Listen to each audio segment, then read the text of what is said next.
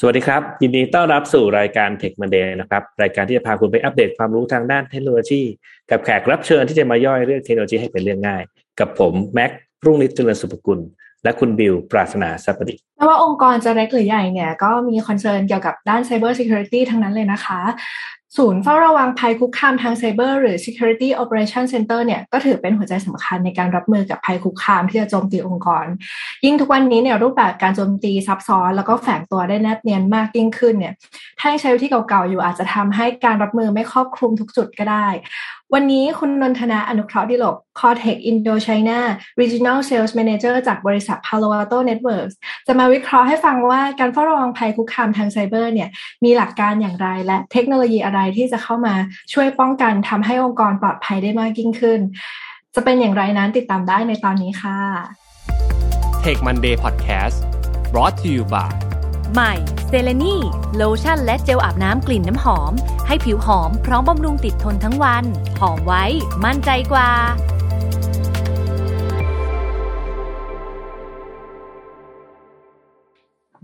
สวัสดีค่ะคุณนนยินดีต้อนรับสู่รายการคุณนนค่ะสวัสดีครับ สวัสดีครั้งครับ ครับ ผมชื่อนนทนาครับ ค่ะพี่นนท์ดูรบกวนพี่นนท์เนี่ยแนะนำตัวเองให้ผู้ฟังได้รู้จักหน่อยค่ะ ครับสวัสดีครับออีกครั้งหนึ่งผมชื่อนนทนะครับ ส่วนใหญ่จะเรียกผมว่านนนะครับ ก็ผมอยู่ในวงการ IT security แล้วก็ networking มาตั้งประมาณยี่สิบหกยี่สิบเจ็ดปีแล้วครับในในเมืองไทยนะครับนะแล้วก็มี passion ในการที่จะศึกษาหาความรู้บนเอ่อพวก security นะครับ แล้วก็ networking แล้วก็ passion ผมอย่างหนึ่งก็คือปัจจุบันอายุเริ่มเยอะเนาะเราเราดีใจมากที่เราได้มีโอกาสมาแชร์ความรู้ที่ผ่านๆมา เนื่องจากว่า evolution คือวิวัฒนาการของ network แล้วก็ cyber security ในช่วงสองสามปีให้หลังมาเนี่ย มันพัฒนาการไปด้วยด้วยความเป็นความก้าวกระโดดมาก ๆ ซึ่งผมมองว่าถ้าเกิดได้ได้แชร์ประสบการณ์หรือว่าความรู้พื้นฐานบางอย่าง เพื่อเป็นพื้นฐานที่ดีในการแก้ไขปัญหาในแง่ของ security ก็ก็จะจะดีใจมากครับ ก็ขอบคุณรายการที่ที่ให้โอกาสนี้ด้วยครับ ครับพี่นนท์ครับ ผมคิดว่าคนในวงการ cyber security นะครับ น่าจะคุ้นเคยกับ SOC เกี่ยวกับระดับหนึ่งครับ แต่ผมว่าท่านผู้ฟังส่วนใหญ่อาจจะยังไม่ค่อยเข้าใจศัพท์นี้เทอมนี้นะครับพี่นนท์พอจะปูพื้นให้ก่อนได้ไหมครับว่า SOC หรือ Security Operation Center เนี่ยมันคืออะไรครับได้ครับปกติแล้วเนี่ยครับหน่วยงานที่เป็นหน่วยงานเล็กหรือหน่วยงานใหญ่ก็ตามเนี่ย เวลาเขานำเอเอาไอทีมาใช้เนี่ยเราจะสังเกตว่าเมื่อสักสิบปีที่แล้วถ้าเราทันเนาะส่วนใหญ่องค์กรส่วนใหญ่ก็จะเริ่มจากแอนตี้ไวรัสใช่ไหมครับ พอองค์กรเริ่มมีขนาดคนมากกว่า 50 คน 60 คนเข้ามาปุ๊บ เริ่มมีแอปพลิเคชันของตัวเอง เริ่มมีอีเมลตัวเองปุ๊บก็จะเอา firewall เข้ามา พอเริ่มมี firewall เข้ามาปุ๊บก็จะเริ่มมีความซับซ้อนเพิ่มขึ้นอีกอีกชิ้นหนึ่งละนอกจากมีแอนตี้ไวรัสก็จะมี firewall แต่ในปัจจุบันเนี่ยช่วง 10 ปีที่ผ่านมาเนี่ยจะมีนวัตกรรมใหม่ๆ เช่น IDS IPS Network IPS อย่างอื่น Host Based Firewall อะไรเต็มไปหมดเลยครับ ซึ่งค่อยๆผุดขึ้นมาผุดขึ้นมา ตอนที่ผมเริ่มทำงานเนี่ยเราเตอร์ยังไม่มีนะครับ สมัยก่อนเป็นแค่โมเด็มกับเป็น multiplexer แล้วก็ได้มีโอกาสรู้จักเราเตอร์เป็นเป็นยุคแรกๆเนี่ยสมัย Juniper นู่นนี่นั่นอะไรเงี้ยจน Cisco โด่งดังขึ้นมาเนี่ยหลังจากที่เรามีอุปกรณ์เยอะๆมากขึ้นเนี่ยเกิดอะไรขึ้น เวลาตัวนั้นแจ้ง alert ทีหนึ่งตัวนี้แจ้ง alert ทีหนึ่ง แล้วการที่เราจะไป response กับสิ่งเหล่านี้มันเริ่มทำให้เกิดความซับซ้อนมากขึ้นพอมันเริ่มความซับซ้อนมากขึ้นปุ๊บเนี่ย คนก็แต่เดิมเนี่ยเราใช้ skill ของคน แล้วก็ความเชื่อมั่นในใน tool ที่เรานำมาใช้ เช่นแอนตี้ไวรัสแจ้งอย่างหนึ่งเราก็เชื่ออย่างนั้น firewall แจ้งอย่างเราก็เชื่ออย่างนั้น แต่ในปัจจุบันเนี่ยในช่วงสองสามปีให้หลังมาเนี่ยความซับซ้อนตรงนี้มันเริ่มเยอะมากๆ เพราะฉะนั้นซอกเนี่ยคำว่า SOC คือ Security Operation Center หมายความว่าเราเริ่มมีกลุ่มคนที่เริ่มต้องเข้ามารับผิดชอบ แล้วก็เข้ามาทำความเข้าใจมันมากขึ้นนะครับ การเอา process ต่างๆเนี่ยมาร้อยเรียง ซึ่งส่วนใหญ่ในประเทศไทยแล้วก็ในอินโดนีเซียเนี่ยเราจะเอา NIST framework เข้ามาเป็นตัวกำกับนะครับ NIST ก็จะว่าด้วยเรื่องของการ identify protect นะครับ detect นะครับ response แล้วก็ recover ซึ่งสิ่งเหล่านี้เป็นมาตรฐานซึ่งองค์กรขนาดใหญ่จะรู้อยู่แล้ว แต่องค์กรขนาดเล็กเนี่ยอาจจะยังยังไม่จำเป็นต้องทำถึงขนาดนั้น แต่ว่าถ้าเกิดเราคิดถึงหลักการการจัดการมาดีๆเนี่ย เราจะพบว่ามันไม่หนีห้าเรื่องนี้ครับนะครับ แล้วก็อีกอีกคำศัพท์หนึ่งที่เอามาใช้กันเยอะๆ เช่นคำว่า cyber resiliency หรือ cyber resilience นะครับ ซึ่งคำนี้เป็นคำ common common term อันหนึ่งที่เรารู้จักกันเยอะอยู่แล้วจริงๆจะแปลตรงๆก็คือว่าความสามารถในการเตรียมตัว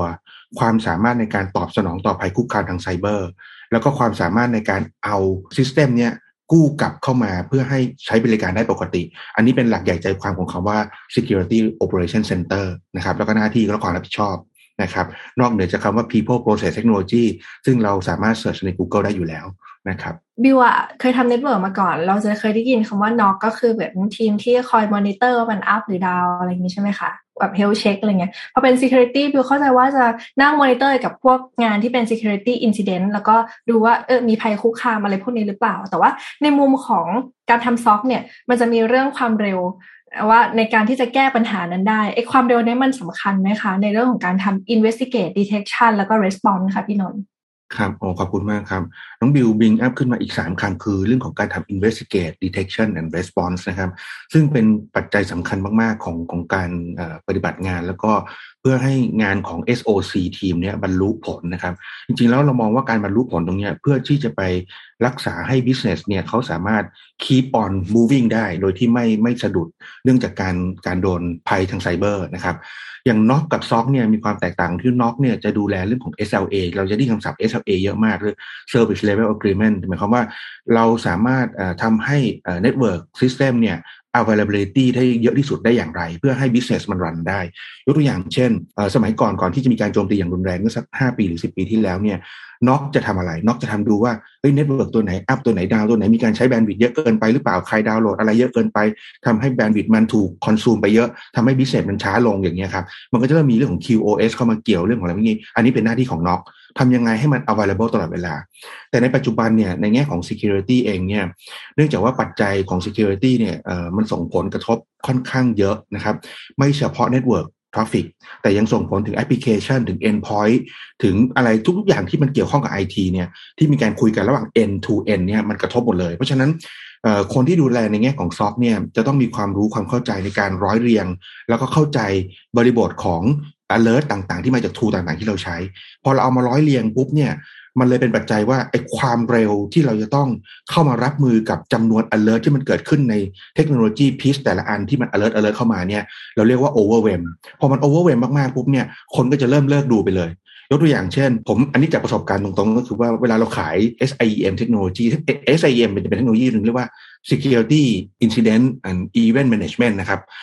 เพราะฉะนั้นเวลาเวลาเวลาเขาแรกๆเขา implement เนี่ยเขาจะตื่นเต้นกับกับเทคโนโลยีแบบนี้เขาก็จะนั่งดูดูดูพอผ่านผ่านไปไม่กี่เดือนเขาจะเลิกดูเลยครับ เพราะว่ามันโอเวอร์เวมมากๆ มันขึ้นขึ้นขึ้นขึ้นขึ้นจนเออไม่รู้จะทำอะไรต่อแล้วอันนี้คือปัญหาหลักๆเลยครับ เพราะฉะนั้นความเร็วในการทำเนี่ยปัจจุบันเนี่ย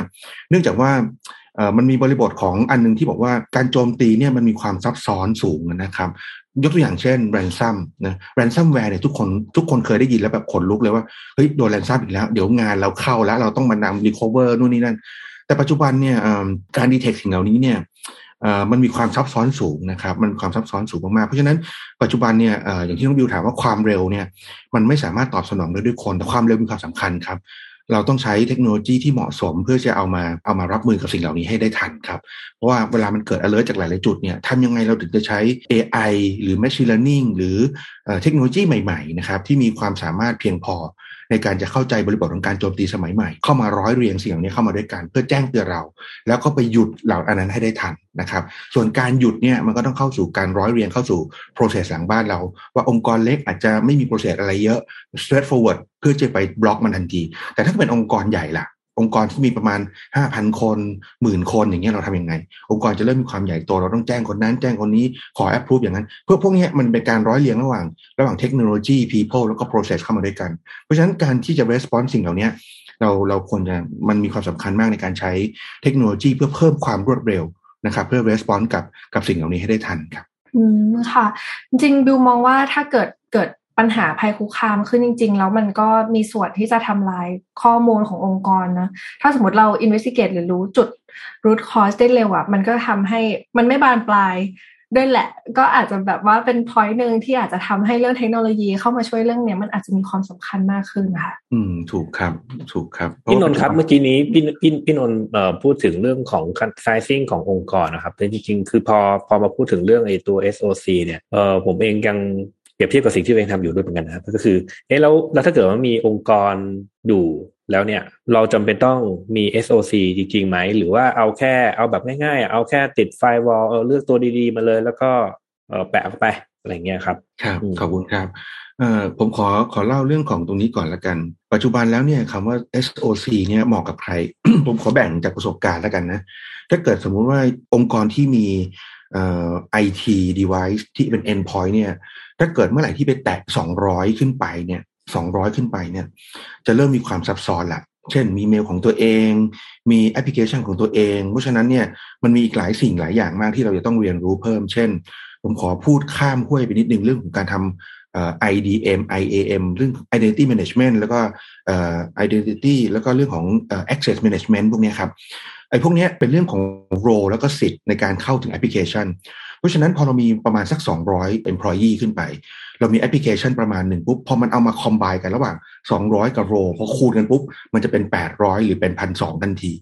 โรเบสพวกนี้ครับมันจะเป็นยิบย่อยทันที พอมันเป็นแบบนี้ปุ๊บเนี่ยเราจะเห็นว่าความซับซ้อนของการใช้ไอทีเนี่ยเรามันจะเริ่มไม่ธรรมดาแล้ว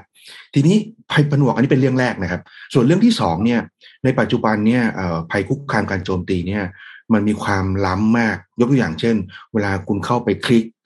accept cookie บางที่บางอย่างพวกนี้ถ้าเกิดอันนั้นถูก compromise ไปแล้วเนี่ยเครื่องเราโดนทันทีพอเครื่องโดนทันทีปุ๊บ antivirus ไม่สามารถ detect ได้เพราะว่ามันไม่ใช่หน้าที่ของ antivirus อันนี้เดี๋ยวคุยแล้วเป็นเทคโนโลยีเทคโนโลยีซึ่งมันจะยาว ทีนี้ถ้าเกิดสมมติว่าเราบอกว่าเรามีเนี่ยสองร้อยขึ้นไปเนี่ยถามว่าจำเป็นต้องมีซอกไหม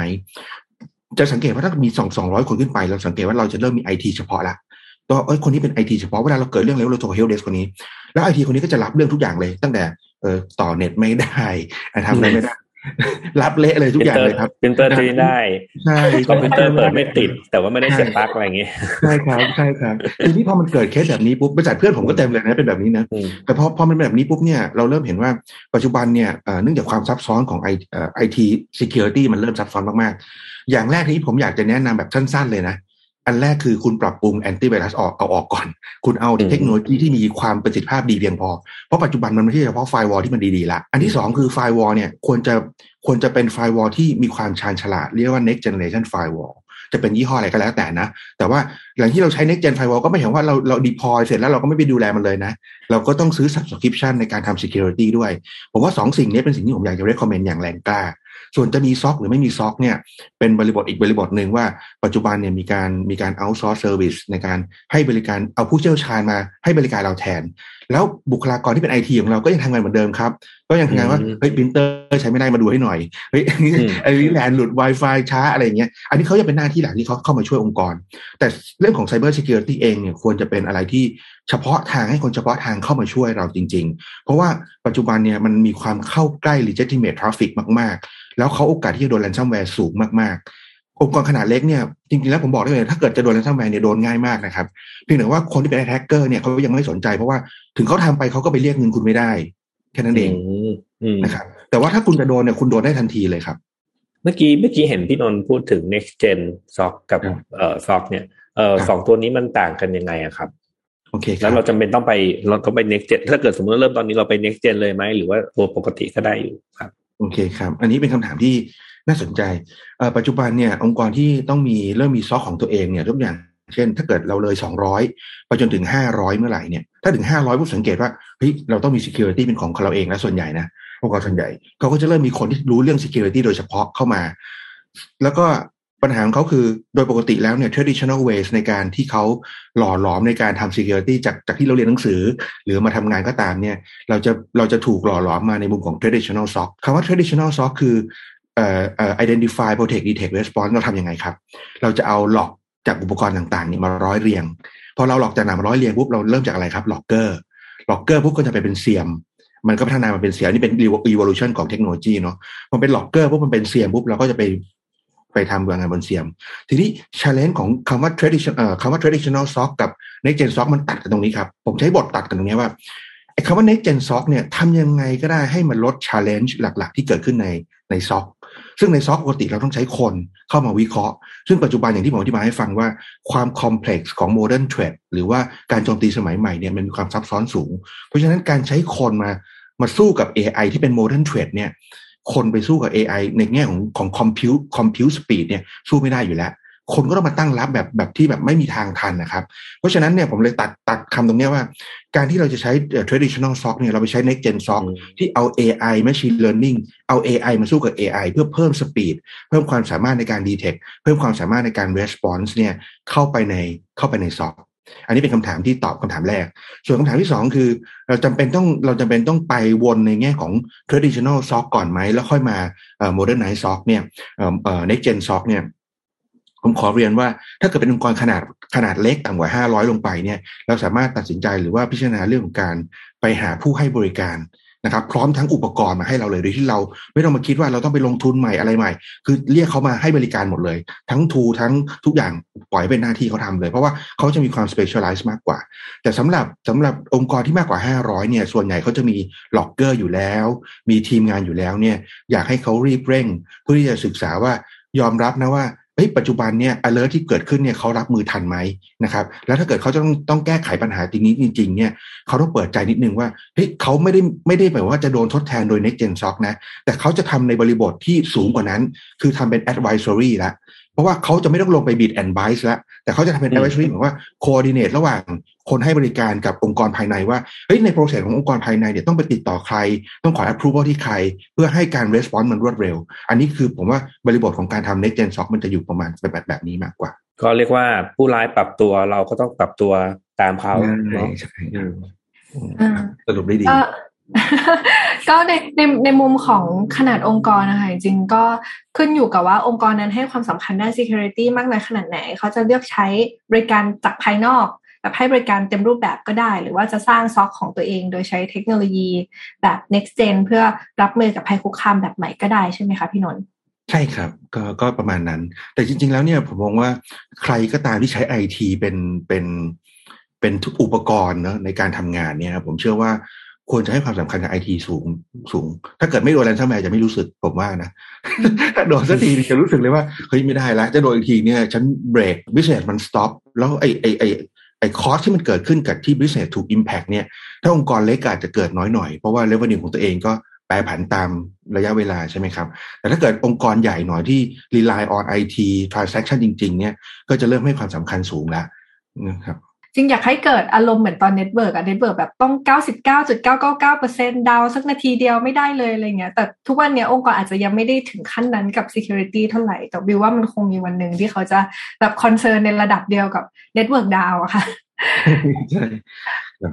เรื่องของ network ก็เรื่อง network ก็เป็นอะไรที่น่าสนใจนะ เพราะว่าผมก็อยู่ในตั้งแต่ evolution เป็นโมเด็มเนาะเป็นโมเด็มเป็นมาร์กก่อนเป็นเราเตอร์เป็นอะไรอย่างเงี้ยเนาะ